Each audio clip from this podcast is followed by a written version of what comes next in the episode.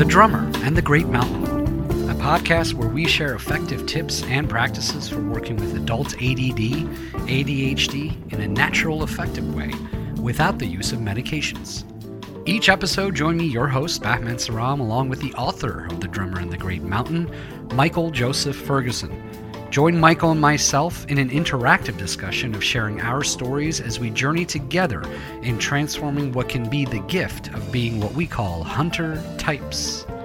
This podcast is intended to be your audio companion to the book written by Michael, who joins me each episode where we both will strive to foster dialogue, give you our personal insights, and share both of our experiences on this similar path that we are all on.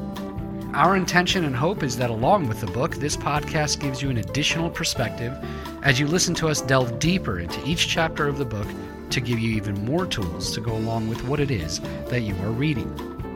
Visit us at drummer and the great mountain dot com to purchase the book and look for more tools, tips, and updates, as well as giving us feedback on this podcast.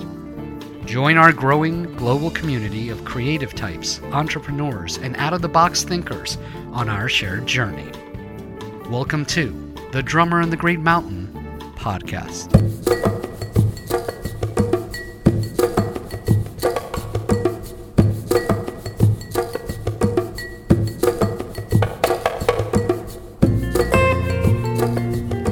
Welcome, everyone. Thanks for tuning in. I'm your host, Michael Joseph Ferguson. How you doing? On today's podcast, we are going to be talking about overcoming analysis paralysis. This is a huge challenge for us hunter types. We all get into this sort of indecision jig where we're like trying to figure out, should I do this or should I not do this? Back and forth and back and forth and back and forth. And it can burn a lot of energy and cause a lot of anxiety and create um, unseen circumstances because we take too long to make a decision. So we'll be talking about what is analysis paralysis? Why is it common for us hunter types? What's going on in the brain? What's going on in our general tendencies that would perhaps make us more vulnerable to be going into that kind of challenging space? Um, and we'll talk about some of the principles to follow when you're making, you're going through the decision-making process. It's so important to have a framework so that when you you can anticipate, like, oh, I know this is a challenge for me, therefore I'm going to make plans ahead of time so I have a method to break the tie if I'm stuck or I'm just not making any progress in making a decision. And then we'll go into some really specific tools that are tried and true, that have been tested. I've, especially through my coaching practice, these I've, I've been using and over and over again. I know they work.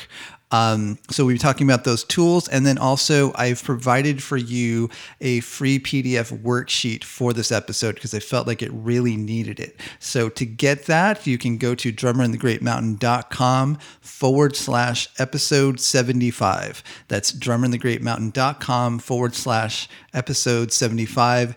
And you'll be able to, to get some of the key points that we're going to discuss today. So you have it as a worksheet or as like a quick tips sheet where you can, like, if you're stuck, you can look at the sheet and go, okay, wait, let me just go through this process. And it can get you out of the spin of overanalyzing or just getting totally paralyzed when making decisions. So that's coming up in just a second.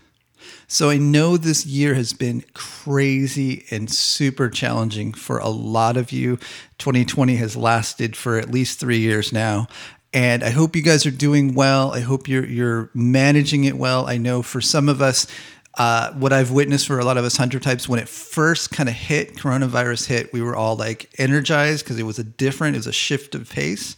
So many of us I saw were, were actually more empowered in some ways. Um, but as time wears on and things, you know, there's all the different things that have come up over the last couple months. I know it can start to weigh on you uh, depending on where you're at. So I hope you're doing well. I uh, just want to encourage you to utilize the tools that we talk about in the podcast to keep you level in terms of keeping your exercise routine really good, that you're eating well. Uh, and the tendency is when we get stressed, we actually go in the opposite of what we need to be doing. Uh, so pay attention to that. If you find yourself falling off some really good health routines, um, it's a really good time to get back on. This is when you need it the most. So I just want to encourage you to keep up with that. For those of you who are new to the podcast, I know we've got a lot of new listeners. Uh, definitely go to our free mini course. Uh, that's like a five day, you get one email per day. It's a short little audio, um, wake you up in the morning, get you going, uh, and give you some ideas of, of kind of what we talk about on this podcast. What's the ground plane of some of the key principles that we discuss? So you can get that at drummer in the great mountain dot com forward slash mini course. Um, really quick, I just want to shout out to the our. We just wrapped up another eight week online support group. That's why you haven't heard from me. Uh, it's hard for me to juggle that and also do podcasts. I'd like to keep the quality up. So um, just want to say thank you all so much for joining us. You guys were fantastic.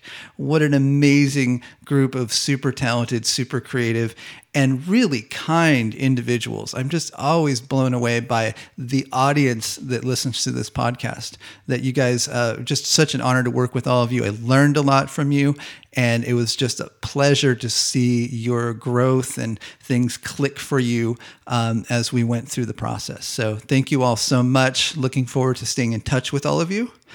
And uh, one other quick announcement, uh, Doctor Ben Page, who was on episode sixty-seven, has put out a really awesome new book. It's called Playing in the Dirt: The Key to Sustainable Health.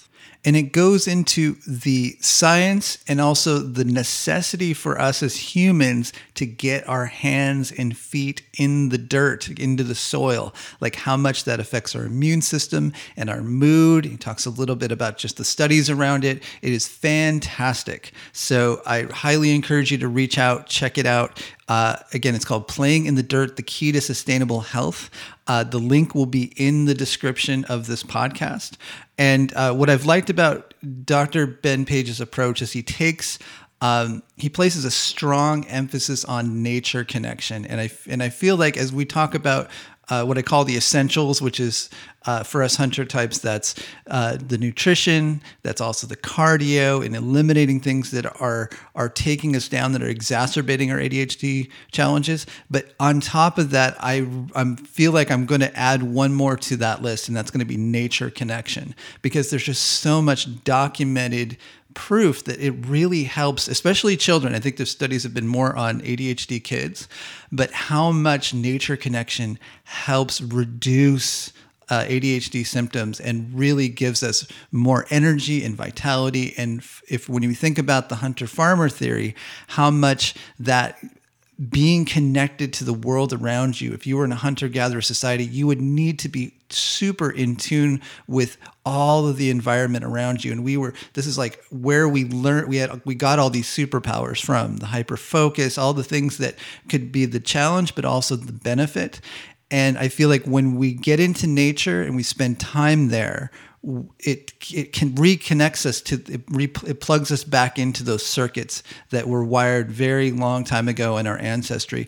And we need it. We need it for our health. We need it for our, our mental clarity. It engages us on a level that, that sitting in front of a computer just has, does not have the power to do so. So highly encourage you to check out this book, Playing in the Dirt, The Key to Sustainable Health by Doctor Ben Page. Link is in the description. Okay, so let's dive into this. What is analysis paralysis? So let's just make sure we're all on the same page with this. It's basically a difficulty or complete inability to make a decision as the result of overanalyzing the situation. And basically you just keep spinning and keep spinning, going back and forth, feeling like you need to get more and more information, and you're stuck and you can't trust yourself, and you just feel like, and then it just goes and goes and goes. Uh, it's really common for us hunter types, and it's typically accompanied by lots of anxiety and frustration. Completely stuck, and it's common. It's something you go through a lot. So if this is you, um, listen up. We got some ideas to work with on this. So basically, it could be anything from small decisions, Uh, which is what to have for lunch, which items to purchase, where to go after work, decisions during your workday. So it could be like in that realm, but it's also big decisions like where to go on vacation, career choices, school choices, health decisions. It's basically anything that gets thrown your way. you spin on it, you spend a lot of time dwelling on it, and time ticks by and you feel more and more overwhelmed by the situation. So basically paralyzed with indecision. And the big challenge is taking too long on a decision often can have detrimental consequences. So it's if it's a health decision and you wait too long, then that could turn into something very serious. Uh, it could be something that costs you money because you didn't make a decision soon enough. Uh, definitely missed opportunities, um, and overall sustained stress, which is really not good for your physical body. So that's the terrain. I think most of you know this one. I mean, almost every hunter type that I've talked to um, has some form of this or other. So that's sort of the terrain, but let's go into why. Why is it that hunter types have such a challenge with making decisions? So first off, it's a form of perfectionism. So it's connected to that hyper-focus mastery tendency of just d- going deep and deeper and deeper into something. It's got to be just right. And it's the belief that there's one perfect decision. It's like, okay, there's a perfect decision here. I've got to find it. I've got to figure it out. Okay, is it this? Is it this? And no, you keep going deeper and you're back and forth. And then it just kind of gets fuzzy. And then you come back to it. It's that tendency uh, that manifests in other ways for us hunter types. And a lot of times it's just you're afraid to make a mistake. It's like, I want to make the right, quote unquote, right decision. And so because of that, it's like, okay, there's one way to do this. I don't want to mess this up. So it's got to be just right. And there's also a need for certainty when things in the future are inherently uncertain. So it's like something to grab hold of. It's like, okay, if I make that decision, then I'm level again. Okay, that's I know that that's the right decision, and I can just feel calm, and it's perfect, and I have something I can I can stand on. It's strong. I, it'll hold me up. But the future is inherently uncertain, so it's almost impossible to find that. But there is sometimes in the back of our head that thought that, okay, if I just make this right decision, then everything's going to go okay. Um, but I think more specifically for us hunter types, it's also connected with what causes us to procrastinate. And it has to do with the having less dopamine receptors and that restlessness, that need for stimulation. So when a decision is not urgent, um, there's no emergency, there's no stimulation to it. So it kind of gives us, we kind of stay in that fuzzy space with it a little bit. But as it raises to the level of emergency and there's a lot of stimulation that creates that dopamine release and the focus, then we can often make the decision. And sometimes it's a good decision, sometimes it's not. And some of us have gotten into a really bad habit of doing that with our decision making. And um, what we'll talk about today is what are some other ways to approach decision making that doesn't have to involve tons and tons of stress. Um, and also, I think there's another key piece to this, uh, and this is something I was reflecting on. So this was this topic came up during our last uh, group that just wrapped up, uh, last eight week support group, and one of the participants mentioned it. Thank you, Trish, for for uh, bringing it up in in the group. Uh, I think it part of it has to do with um, past pain and trauma from bad decisions. I think I can I can relate to that to, to my past. I can feel like there's times where I've been uh, impulsive in the past, and so now I become very hyper focused on I've got to make a really good decision on this because I have made mistakes in the past that did really hurt, and so this can often color the decision. It often makes us. Um, more contracted because there's there's a, like some physical or emotional pain connected to some part of the decision-making process that uh, as we're more mature, we're like, okay, well, I don't want to go through that again, or I don't want to take that person through it again. Uh, and this is all playing behind the scenes. We're not conscious of it. So we overcorrect and spend too much time deliberating instead of taking a moment, maybe going through a short process, which we'll talk about, and just making the decision and moving on.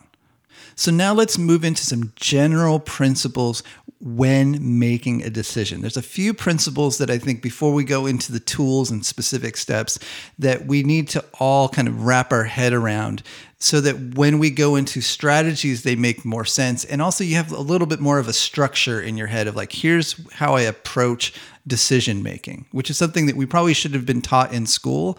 But for most of us, we haven't. I think the only thing that I may have been taught is like pros and cons, but that's that's kind of rough. There's, it's hard to do that daily, especially when it's smaller decisions. You don't want to have to go through all those steps. So it's important to understand some general concepts when making decisions. Uh, the first one is making any decision will usually move you forward. So for most decisions, you can usually double back if you need to, if more information is acquired. So you got to get that in your head. Most decisions, you can just make a decision, move forward, and then, okay, wait, no, I can pull it back and, and move another direction. For most decisions, that is the case. Uh, and most decisions are not forever or make or break decisions. And when we're in analysis paralysis, that's how it feels. It feels like this is forever. I have to make the right decision. It's this make or break. And that doesn't make any sense because especially if it's like lunch or where to go after work, but it feels like that when you're like, oh, should I do this? Should I do this? What's the best decision moving forward? So recognizing that most decisions are not forever or make or break decisions can take some of the pressure off so you can just make a decision. Also, working hard and spending a lot of time deliberating doesn't always equate to making the best decision. Another that's another fallacy that we usually have in the back of our head. It's like, this is a big decision. I got to just spend tons of time. I've got to really sweat to make a good decision. Make a good decision, and especially when taking longer has detrimental consequences. So if you look back, how many times have you deliberated and deliberated and then you waited too long and then it caused you a lot of suffering? So clearly just working hard, spending a lot of time deliberating doesn't always equate to making the best decision. Also, when when making a decision, asking for support is usually a good tactic. So someone who is not emotionally involved in the decision will usually have a better perspective, surely by the fact that they are not they they're not dealing with the emotional strings that you're dealing with. They can see it clearer than you can. I can state that as a coach. I mean, most of the time it's just I'm just out of the situation, so I can help people make decisions. It's not like I'm brilliant. It's just that I can see the situation differently than that person who's stuck in it. So, um, and we're most, most of us are in that situation. You know that when someone else comes to you and they're struggling with something, you can see it clearly. And for them, it's like, oh, I don't know. Should I go this way? Should I go that way? But because you're not, you're not stuck in that uh, the emotional, the stickiness of it, you can help them make the decision because usually you can see like, oh, it's obviously this decision is the better decision. Um, and then also taking too long to make a decision, as I stated, creates prolonged stress and anxiety that can lower your immune system. So if you don't have a good system for making decisions, it's actually taking years off your life because you're living in a lot of stress. And I can state for most uh, hunter types, including myself, um, decision-making can cause a lot of anxiety. And having a good way to approach decision-making can greatly reduce your stress and anxiety.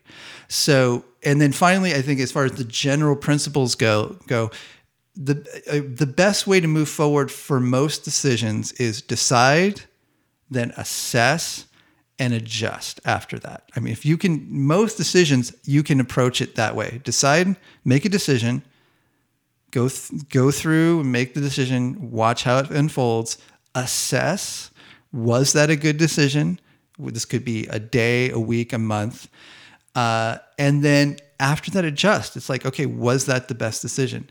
And as we'll discuss, if you take that tactic of decide, assess, then adjust, and you kind of get that as part of your decision-making pro- pro- process, you start to see, oh, I could have approached it this way. It wasn't an all or nothing. I could have just said, okay, I'm going to test this out. And that's how I look at it.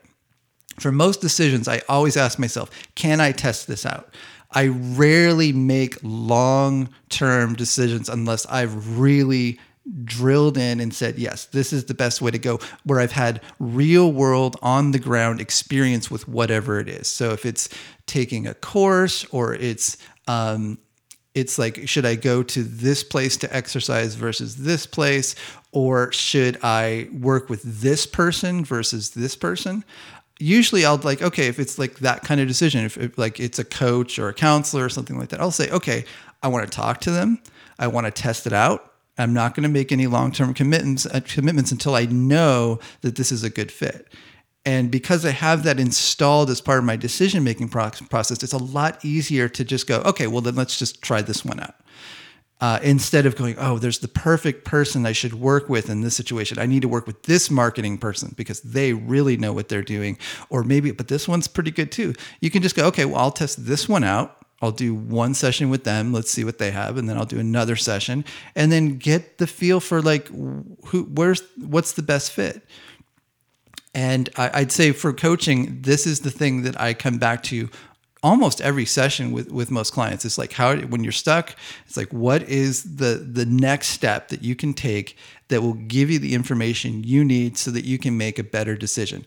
Uh, I'm thinking back to one of my coaching clients was thinking about partnering as a work partner with another person. And he was delivering, he was deliberating back and forth and back and forth. I said, okay, wait a minute. What, how do you test this out? That's a huge decision. That granted, this is a situation where it could have big consequences. Going into partnership with someone else in a work situation can have very bad consequences if you're not careful. So I said, why don't you, what can you do to test it out? Can you test it out for a month? Instead of making a long-term commitment, can you do like a month commitment or a two-month commitment so that both of you can test it out? And so he came back after a month and he's like, oh my God, thank you so much. That would have been terrible. And he tested it out and it just was not a fit. It didn't turn into anything huge. They were able to like clean it up and move on. And because there was an awareness that this is not an all or nothing forever decision, it changed the course of how he approached his business. And it made a big difference. And he found someone else to work with. So these are things that when you're approaching a decision as a hunter type, know that there's a tendency towards all or nothing. And then you need to pull back and go, can I test this out? Is this decision, can I just move a little bit forward? Check it out, see if it works, but make a little bit of a commitment and then come back and then assess it. So again, decide, assess, then adjust. Okay, so those are the general principles when approaching decision-making. Now let's go into some specific strategies that you can follow. So the first one, and I think it's really important, especially when it's a bigger decision, is clearly state your goal. What is your objective? If you're not clear about the objective, then you're going to decision making. It's it's pointless. You have to know what what's the purpose of this decision. What's at stake? What are you trying to accomplish? So train yourself to do this in every situation. You can do it very quickly. Just ask yourself, what's the goal? What is the objective in this decision? Uh, that alone oftentimes should just help you make a clear decision. And this has made a huge difference in my life. I use this all the time. I, I just stop and say, what is the purpose? What's the objective that I'm trying to accomplish in this decision? And I've noticed also with my clients, this works really well. And I'm constantly asking them, set your intention. What is the goal? What are you trying to accomplish in this, accomplish in this decision? And again, just by doing that, that often makes the decision very clear. Strategy number two, very important. Set a time limit for yourself. You're faced with a decision. You can say, okay, by tomorrow morning, I will make this decision. So when you set a time limit, then it gives you permission to go down the rabbit hole, study, research, but then you know at the end, you got to come up for air and then make the decision. So setting a time limit is so helpful in allowing you to fully dive into the research and the study of whatever it is. And then at the end of it, you make your decision. So this is definitely for like for like purchases or or a decision with work or something like that. Set a time limit for yourself and then say, by this day or this time, I will make the decision. And connected with this is Another strategy is assemble enough information to make a good decision, but not too much. So the tendency for us hunter types is to just go down that rabbit hole, and it's and it's actually stimulating to like look at this and should I go this way? And there's a little stress involved, and it's very stimulating. But if you just keep going and keep going, you're obsessing. You're kind of you're locked into that hyper focus mode, and you need to pull yourself back, take a break, and again, coming back to set a time limit. You, you give yourself permission to do that, but at the end of it, you know you have to make a decision by this time or this date. Another strategy is make decisions when you're most clear. This is such a big one for hunter types, and I talk about this a lot on the podcast. For most of us, we have a good like mental clarity usually is about like mid morning to early afternoon for most of us. Everyone's different, but it's usually a couple hours after waking up, and then maybe three good hours, maybe four, where you're like mentally clear. You're more able to handle ground plane decisions. So for me, I never make important decisions, like especially in the afternoon or evening. That's usually when I'm at my lowest. I'm usually not in a good space to make a decision. I'm going to like punt that to the next day, and I'm going to say, okay, I'm going to make the decision between like ten and twelve, because that's when I'm most clear, I'm most able to handle that situation, and I'm going to trust the decisions I make during that time are usually better decisions across the board. So you're usually lowest in late afternoon, evening. Sometimes we get a little spike after dinner, um, but if it's a bigger decision, I would recommend making that during your peak time. If it's something like a bigger, something a bigger decision. Now, it's obviously for lunch or some small decision, then there's other ways to approach that. But if it's this, if it's a decision you're like feel like, oh, I got to make this is really important. I should deliberate on this. Then make the final decision during that peak time. So it doesn't mean you can't assemble information and do your research anytime outside of that. But when it comes to actually finalizing the decision, try to do it in your peak time. And for most hunter types, that's late morning, early afternoon. Another strategy to get yourself out of analysis paralysis, narrow down your options as quickly as possible. So what options are definitely off the table, figure that out as quickly as possible. So that otherwise you're kind of like, oh, I could do this and I could do this and could do this. Stop. Take out your journal, do whatever you need to do to just eliminate options so you can get down to, okay, it's between this and this or between these three options. And if you do that quickly, then it reduces the stress because you've narrowed it down. And then once you've narrowed it down, then you can say, okay, now I can, because you know what you're shooting for. But if you're like, oh, it could be this, and then, oh, wait, wait, I could be over here. Again, coming back to clearly stating your goal really helps the situation. If you're clear about what you want to accomplish in the decision, then most of the time that narrows down the options. So narrow down your options as quickly as possible. Get those options that are definitely off the table out of your head.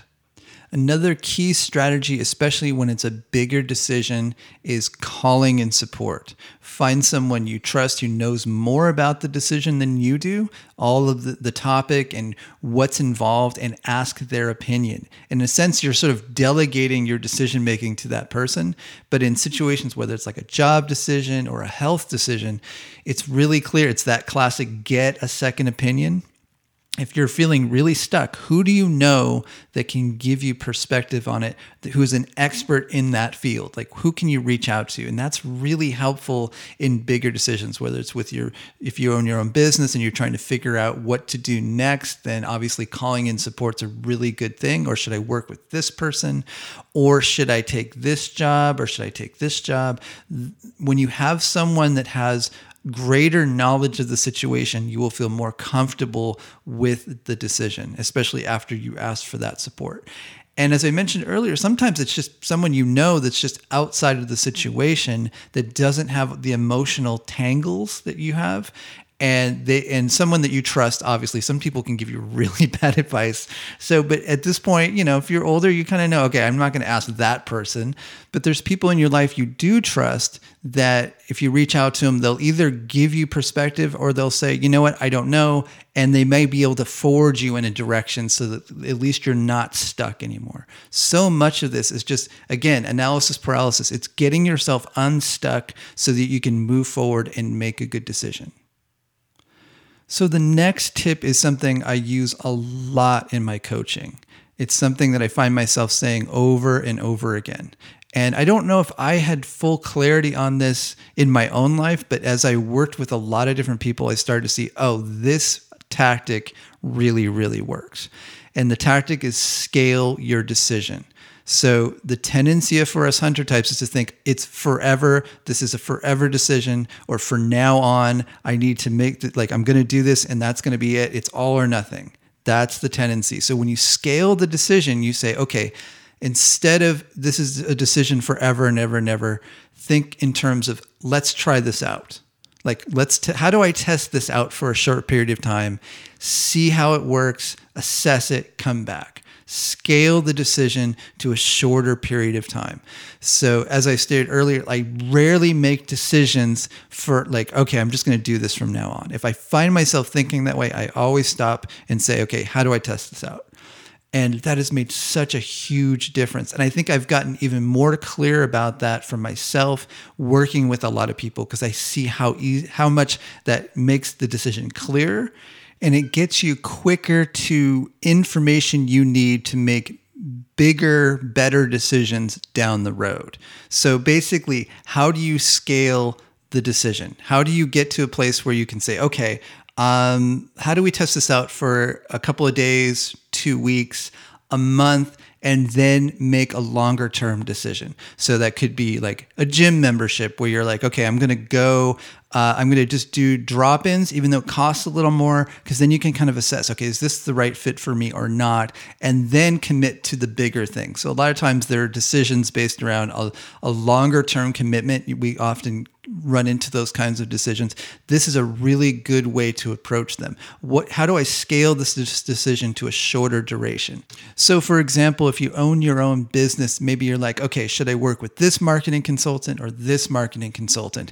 And you're like, oh, okay, well, they have like they have this package here, and that this person has this package here, and this is a big commitment, and it's a lot of money, and oh, okay, I don't know where to go. The first step is just call them on the phone, ask them lots of questions, and then ask them, can I test this out for a couple weeks? I really want to see if this is a good fit for both of us. Most people, especially people that you would want to work with, will do that. Oftentimes people that are like, oh, I know, I kind of like, it's like, I mean, then it, for me, that makes the decision, because I can't commit to working with someone long-term until I really get a sense of like who they are. Is this a good fit? Do they really understand the business? So I think that's a really good, good way to approach those kinds of work decisions where you're like, okay, if I can just test this out, see how it feels. If you feel relaxed and calm, then it's really easy to make the longer term commitment. So whenever you can, scale the decision so that you can get information you need to make a longer term commitment. So this next tip involves all those small decisions we make on a daily basis, and that's have a game plan to reduce the need for daily decision making. So you have a limited amount of will and energy every single day. So streamline your life to minimize unnecessary decision making. And a classic one is meal planning. So if you like, oh, I don't know what I should have this morning, and um, or I don't know where to go for lunch, and you're constant like little stuff like that, but you find yourself obsessing over it. And I know a lot of you do it because I work with you, so I know this comes up a lot. Have a game plan. Say, okay, here's my menu of options every single day, and maybe you just sit down on Sunday and you say, here's the plan for the week. And you do it not just so you can be more organized, but you do it so that you don't have to make those decisions in the moment and burn unnecessary energy. So have a game plan to reduce the need for daily decision making. That could be clothing, like what am I going to wear today? So that's a classic one. So like have a game plan, plan it out a little bit before, or give yourself just a very small limited option. Like here, I could either this or this, so that It, you have a little freedom if you, if, especially if it's like where you want to go for lunch or something like that. But if you narrow it down to like one or two things, and you can like, okay, then at least I can make the decision instead of just spinning a lot of unnecessary energy spinning over it over and over again. So think about what can you do in your life? What decisions do you make on a daily basis where you find yourself grinding on them, where you could easily just make a game plan, maybe on Sunday, like you, you've got one day off Saturday where you kind of clear your head. Maybe Sunday morning you get up, and during your peak time between like ten and twelve, you sit down and go, okay, how do I plan the week out so that I can reduce the amount of daily decision making so that I can have that energy free for other stuff? So key tip, have a game plan to reduce the need for daily decision making. Connected to this is create decision rules for yourself, especially for decisions you make on a regular basis. So as we, this is kind of what we're talking about here, have a set of rules that you go off of and say, okay, here, I'm going to do, if, when I make a decision, I'm going to go through X, Y, and Z. And if nothing else, I'm going to flip a coin, and that's how I'm going to make my decisions. And for l- approaching smaller, like those mundane decisions, having a little like set of rules that you you've created for yourself makes the process a lot easier. And at the end of this uh, episode, I'm going to talk about how to use the worksheet that we have with this podcast, so that kind of gives you something you can just look at and go, okay, I'm going to go through those steps, and that's going to help me make good decisions. But have a, have a set of rules that you've established for yourself so that you know how to approach your decision making. Another key tip to get yourself out of the habit of analysis paralysis is create reflection time for your subconscious to do its work. So our subconscious is so much smarter than our conscious mind. So in order for it to do its job, we need to like turn off the spin of the conscious mind trying to deliberate and deliberate. That doesn't help. You're not giving space for your subconscious to do the job, take in the information, and offer back to you, here's the here's a good decision. So how you create the space for that, there's two really key strategies that can help with this. One is meditation. So a daily practice of you quieting your mind, shutting off your conscious mind, getting into a space where you're just focusing on your breath. You're quieting the spin of all the to-dos and everything. And you're getting yourself, you're giving your mind a break. You're slowing the train down. And then, and it opens up space for your subconscious to do the job of helping you make a good decision. There's been so many times where I've practiced meditation, and at the end of the meditation, I got the decision. Like it's clear to me. It's it was a, something I was struggling with, or something that I was I was really spinning about, and it just comes right in. And I'm like, that's it. I was I'm super clear. That's the best decision, and then I've moved forward. That happens a lot, and so meditation is such a gift in that way, and it's one of those hidden benefits of meditation. So that's one. Two is time in nature. So for me, why I place such an emphasis on not just doing cardio exercise, but getting outdoors into nature, is that it turns off the the the man-made stuff.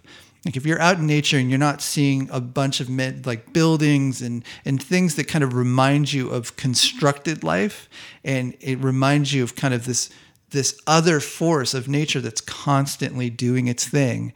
And it, it helps turn our brain off. It gets us into that space where we can just relax and open up. We ex- expand our awareness a bit.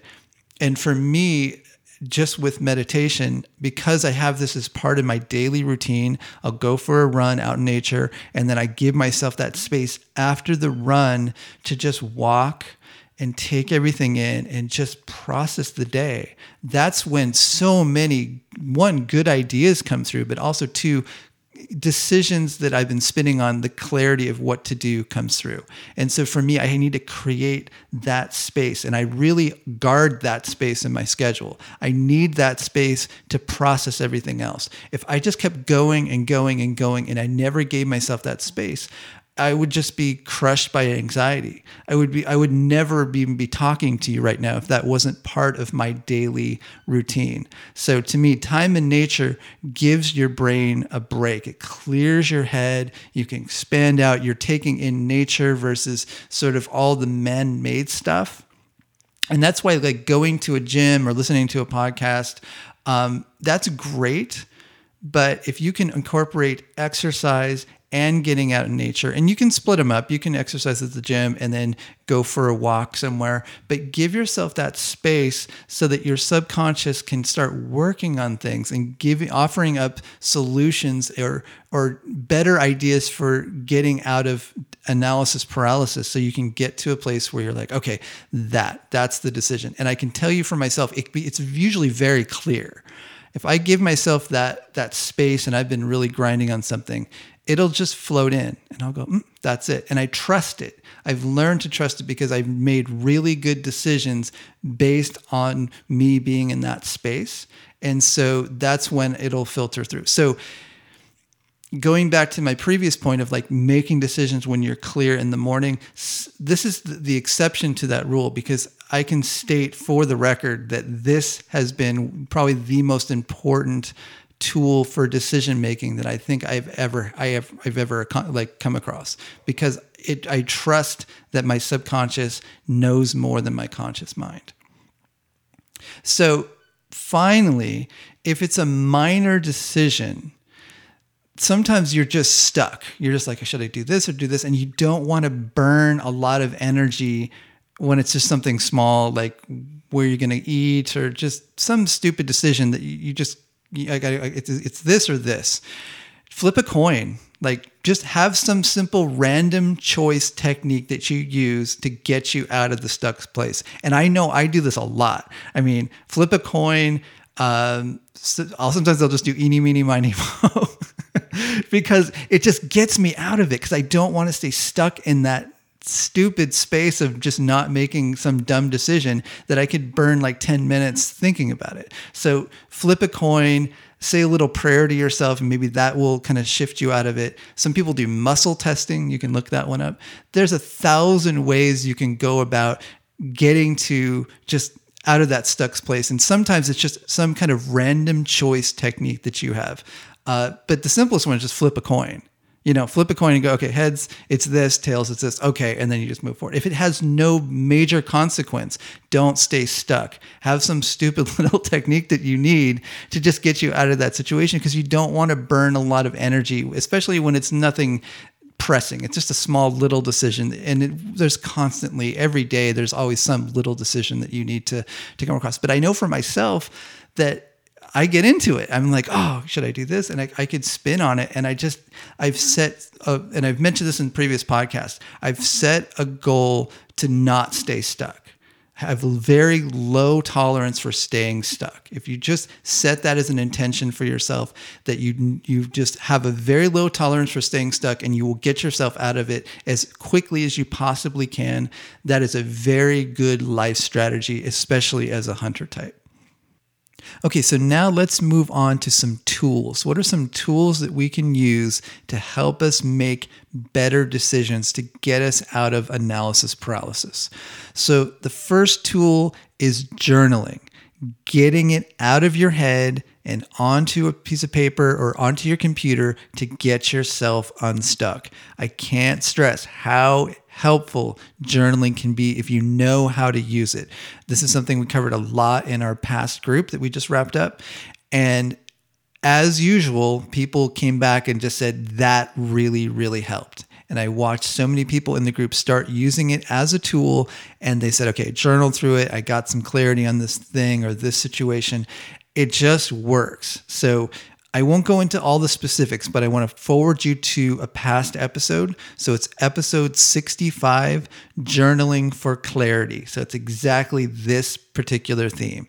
And with it, there's a, just as with this episode, there's a worksheet you can download for free that will give you some clear steps to take when you're going through your journaling process. So the basic premise is you're stuck, you're trying to make a decision, just getting it out of your head and onto a sheet of paper, onto your computer, gets you it gets you out of that stuck space where you're like, oh, it's just everything's just kind of floating around and and and merging together and just creating a lot of overwhelm. When you're able to sit down with a journal and write it out, a lot of times that's just what you need to get clear about what is the best decision in this in this particular situation. So with that, you can do the simple pros and cons. I mean, open up your journal, here's the decision. Again, ask yourself, what is the goal? What is the objective that you're trying to meet through this decision? And in terms of that particular podcast, ask yourself what needs are alive that are that this decision is going to meet or not meet. So where are you struggling with that? So maybe there's a decision that it's like, okay, if I make this decision, it's really meeting my need for um, support. But maybe on the other side of this decision, uh, if it's not meeting my need for choice because it's locking me into something, there's some kind of cognitive dissonance going on that's keeping you from making the decision. And so let's give an example. So let's say you're wanting to learn to draw and you just don't feel like you're making progress doing self-study. So you're like, okay, I want to take a course. There's this course that's coming up and it's great. It's like, I'm really looking forward to it. It's that person. I really want to learn from that person. And it specifically meets your needs for structure and support. Like those are the things that you really need right now because you're just not able to, with your own willpower, make it happen on your own. But then you're stuck and you're like, why am I stuck? Okay, well, um, it's four evenings a week for two months. And you're like, oh, I really want this. I really want to take this course. But I also have a need for relaxation at the end of the day. And it's like, that's a big commitment. And uh, like, I just don't think I'm going to be clear at that time. So as you're journaling, you may say, okay, wait a minute. How do I get my needs met for structure and support elsewhere? And so maybe you say, okay, well, maybe I need to keep looking and find another course that's maybe one day a week that will still meet your need for structure and support by someone you respect. And so just by going through that short process, you get clear about what you're really wanting, which is structure and support and learning. And if you can meet those needs through another strategy, then that makes the decision-making a lot easier. And then you can just say, no, I'm definitely saying no to this particular course, but I'm going to move forward and find something that really fits into my schedule. And maybe it's like, oh, if it's on Saturday, maybe a Saturday morning, that's perfect because then I've I've kind of gone through the week and I'm going to be clear at that time of day. Versus maybe it's nine o'clock at night your time, and it's just like that just doesn't fit. So that's an example of how you would use journaling to get clear about the needs alive underneath the decision, and then get clear about what is the best best decision moving forward. So again, I would forward you to episode sixty-five, Journaling for Clarity, and make sure you download the free P D F from that episode. The second tool is mind mapping.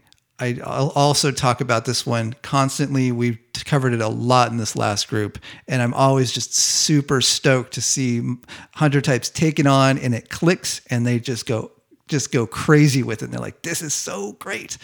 Mind mapping is such a key tool because it helps us containerize. It helps us quickly process information and decision-making. That can be such a great tool because it, it gives you sort of a, a circular view of the decision instead of something like very linear, just like notes on a sheet of paper. And sometimes just the process of going through a mind map opens up doors that you would not have gotten to had you not gone through that specific process.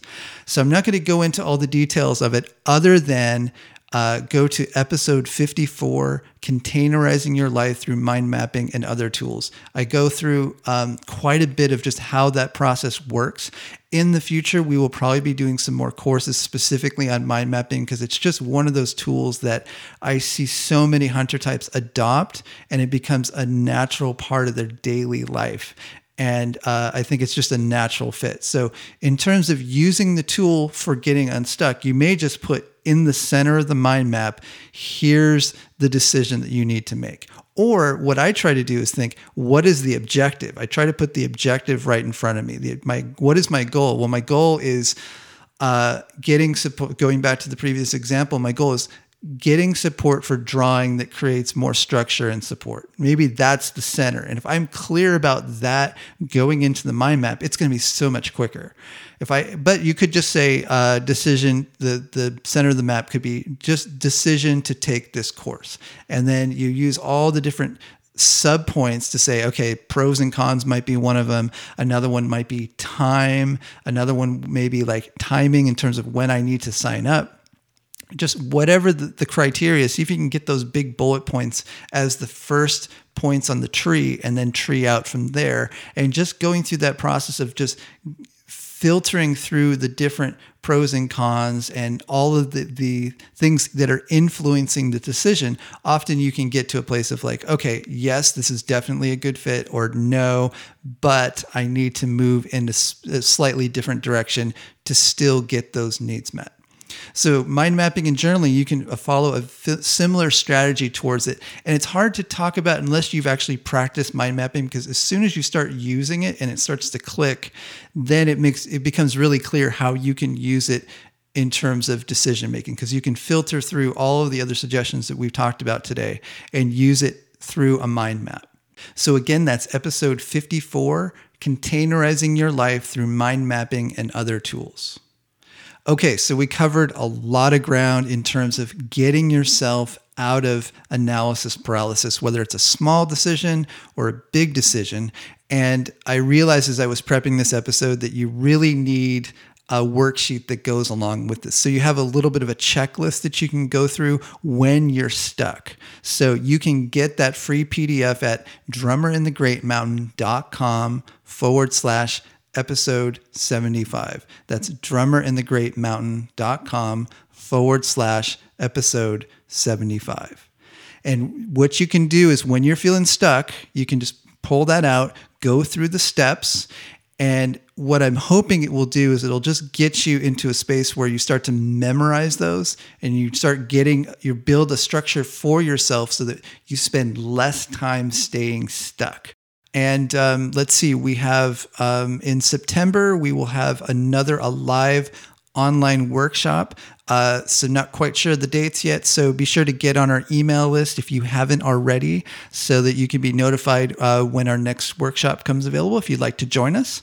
Uh, and that's it. So until next time, be well. Thanks for joining us. If you'd like to learn more about the book, The Drummer in the Great Mountain, visit drummer in the great mountain dot com. To join us on social media, click the links at the top of the homepage. Help us spread the word. We're a small press and reviews really help. If you've been enjoying the podcast or the book, consider writing a review on iTunes, Amazon, Goodreads, or your podcast app. If you're new to the podcast and want to quickly get up to speed on the concepts we discuss, check out our free five-day mini-course. Visit drummerinthegreatmountain.com forward slash mini-course. If there's a topic you'd like us to cover on future episodes, we'd love to hear from you. Please send us an email at info at drummerinthegreatmountain.com.